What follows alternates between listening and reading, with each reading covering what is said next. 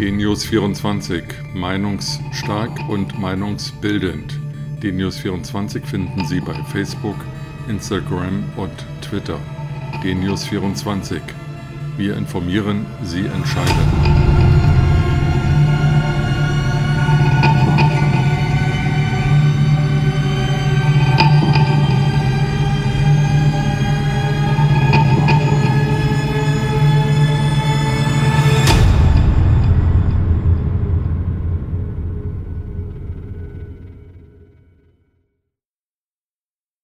Ich bin Uwe Matthias Müller und möchte mich heute mit Thomas Henze unterhalten. Er ist Rechtsanwalt und Vorstand der Hanseatic Legal Rechtsanwalts AG in Hamburg. Es geht um die Frage, wer haftet eigentlich im Homeoffice? Herr Henze, herzlich willkommen. Ja, guten Morgen, Herr Müller. Herr Henze, Millionen haben im Zuge der Coronavirus-Pandemie das erste Mal die Freude gehabt, im Homeoffice arbeiten zu dürfen. Arbeitgeber nutzen das, um Bürokosten einzusparen und die Kontakte zwischen den Mitarbeitern zu beschränken. Mitarbeiter sind zwiespältig, da gibt es Umfragen, die einen sagen, das ist super toll, dass ich von zu Hause aus arbeiten kann und mehr Freiheit habe. Aber auf der anderen Seite fehlt auch vielen der Kontakt zu den Kollegen. Wie ist das eigentlich, wenn ich ins Büro gehe, da habe ich meinen Schreibtischstuhl, meinen Schreibtisch, meinen PC. Wie ist das zu Hause im Homeoffice? Wer stellt mir dort die entsprechenden Hardware-Dinge? Also die Arbeitnehmer haben grundsätzlich zum ersten Mal Rechtsanspruch auf Homeoffice, ist ja gerade im Fluss, da ist ja ein Gesetzesentwurf eingereicht worden mit 24 Tage im Jahr, ist ja sehr umstritten, ja, aber unabhängig von dem Gesetzesentwurf von Herrn Heil im Augenblick ist es ja so, dass viele das Homeoffice klar Corona-bedingt oder auch wegen anderer Vorteile jetzt gerne nutzen, und klar stellt sich dann die Frage, wer trägt eigentlich die Kosten. Und es ist so, dass der Arbeitnehmer Anspruch auf Erstattung der Kosten für seine Arbeitsmittel hat. Ja, das heißt im Klartext, Stuhl, Schreibtisch, Laptop muss gestellt werden, wenn der Arbeitnehmer von zu Hause aus eben arbeiten soll an der Stelle. Auf Kosten des Arbeitgebers. Also der Arbeitgeber muss Laptop, Schreibtisch, Stuhl und so weiter dem Arbeitnehmer bezahlen. Ja. Oder auch Kostenersatz für Aufwendungen, wenn meinetwegen Papier und so weiter zu tragen ist, ja. Das ist klare Sache des Arbeitgebers, ja. Hinsichtlich, ich sag mal, anteiliger Miete oder so, das sind ja keine Zusatzkosten, wenn das Büro zu Hause sowieso da war.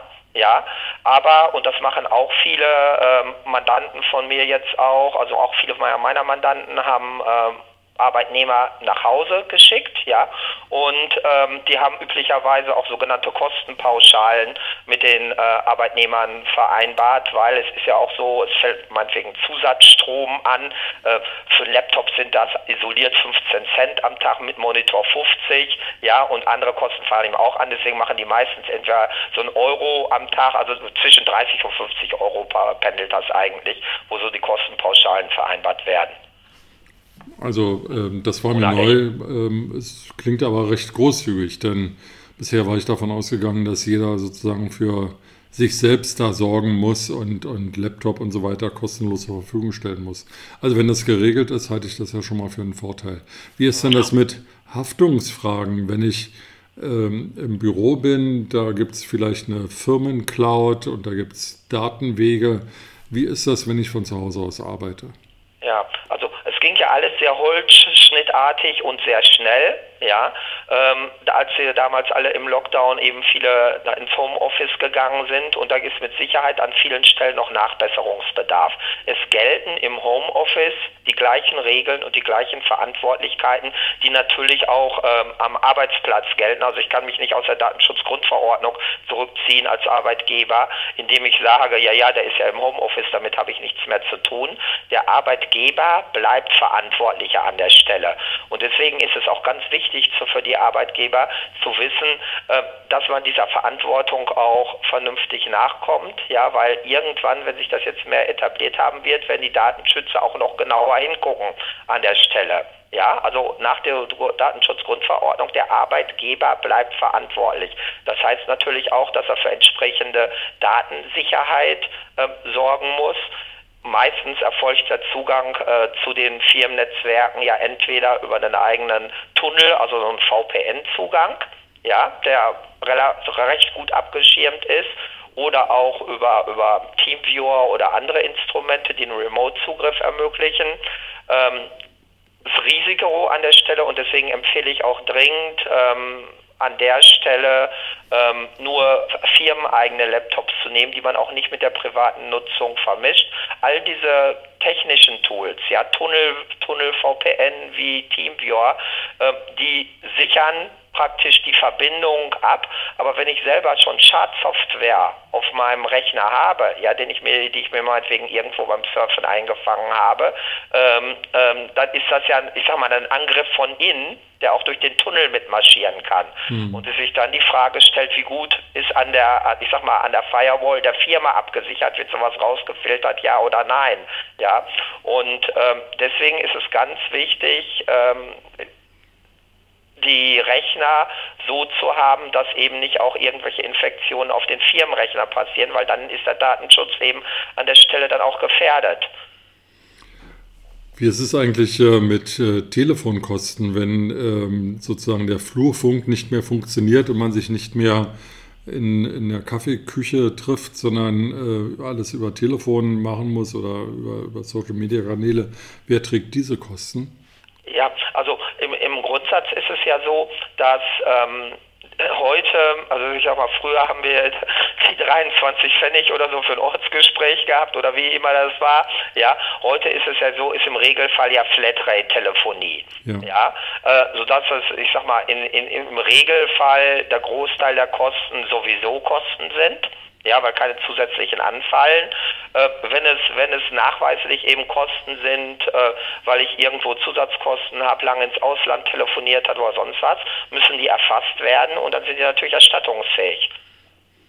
Das heißt, wenn ich da einen Strich drunter ziehe, dann hat der Arbeitnehmer eigentlich keine großen Nachteile. Er bekommt seine Aufwendungen zurück, er bekommt auch Material gestellt und die Haftung liegt weiterhin beim Arbeitgeber. Das heißt, ob Homeoffice oder Büro vor Ort, immer sind die Dinge geregelt und nicht zulasten des Arbeitnehmers, sondern eben in der Verantwortung des Arbeitgebers. Ja, das ist richtig. Und der Arbeitgeber muss sich nur jetzt auch auf die Situation einstellen.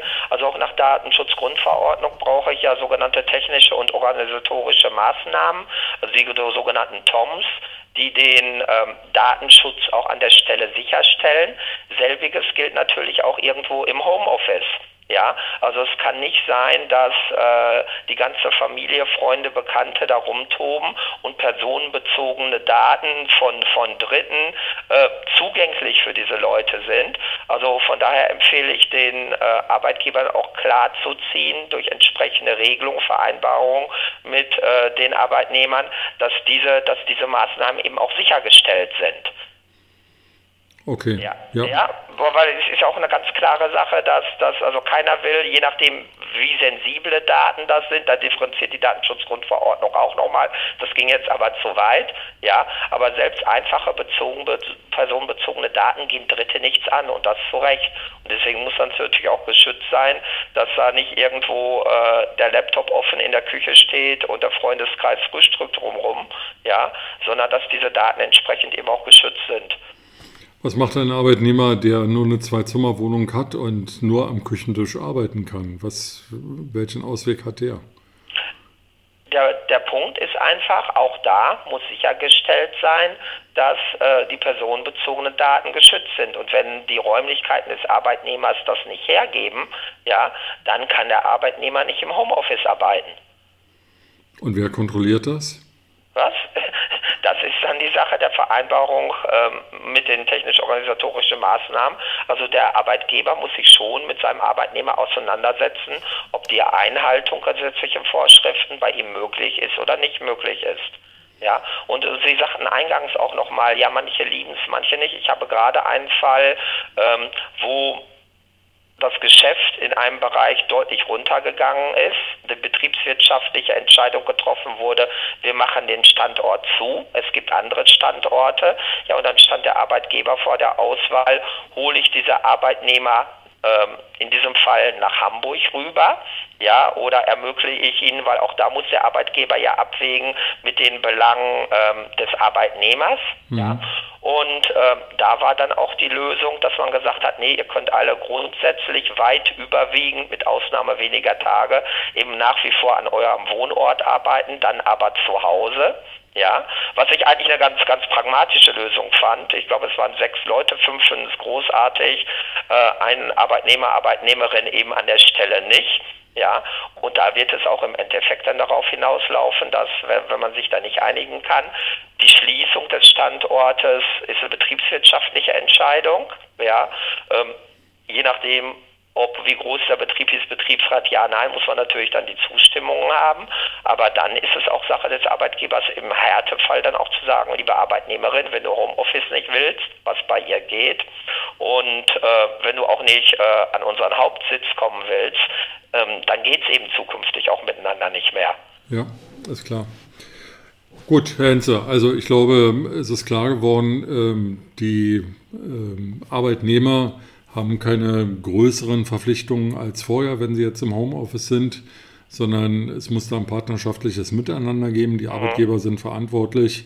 Sie müssen weiter und erneut Neuland betreten mit den TOMs, technisch-organisatorische Maßnahmen, so haben sie es beschrieben.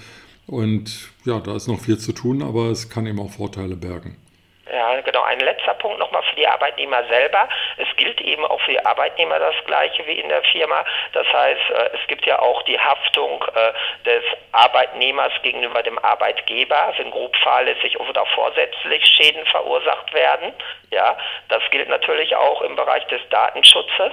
Ja, das heißt, der Arbeitnehmer muss schon auch selber drauf achten, damit er nicht ersatzpflichtig gegenüber dem Arbeitgeber wird. Und wo kann er sich informieren, was er zu tun hat? Ja, also es ist egal, ob es jetzt Datenschutz ist oder ob es jetzt ein anderes Thema ist. Ich darf meine Arbeit, also es gelten die Grundsätze der sogenannten gefahrgeneigten Arbeit. Ja, also überall, wo gearbeitet wird, können Fehler passieren. Ja, aber ich darf meinem Arbeitgeber eben, ich sag mal, nicht grob fahrlässig oder vorsätzlich Schäden zufügen, dann bin ich halt selber im Boot. Ja. Ja, und das ist der Grundsatz, der egal ob Datenschutz ist oder so, überall gilt. Ja, und informieren, ja, er kann sich, also er sollte sich mit seinem Arbeitgeber auch auseinandersetzen, wie konkret der Arbeitsplatz auch hinsichtlich der Datenanbindung gestaltet wird. Ja, also ich selber zum Beispiel bei mir habe, weil ich eben auch jetzt vermehrt auch Zeiten im Homeoffice verbracht habe, bei mir zu Hause erheblich nachgerüstet, nochmal mit einer eigenen Firewall und so weiter, ja, und nicht einfach nur über den Router, um einfach die Maßen, also ich sag mal, um optimalen Schutz zu gewährleisten. Ja, und was da, ich sag mal, die angemessene Schutzmaßnahme ist, da sollte sich dann auch mal der Arbeitgeber mit seiner IT-Abteilung auseinandersetzen, um entsprechend dort dann auch die Maßnahmen zu ergreifen. Herr Henze, vielen Dank. Das war das Gespräch mit Thomas Henze. Er ist Vorstand und Rechtsanwalt bei der Hanseatic Legal Rechtsanwalts Aktiengesellschaft in Hamburg. Herr Henze, vielen Dank für Ihre Zeit. Ja, danke, Herr Müller, und Ihnen ein schönes Wochenende. Danke für Sie auch. Ciao. Danke, tschüss.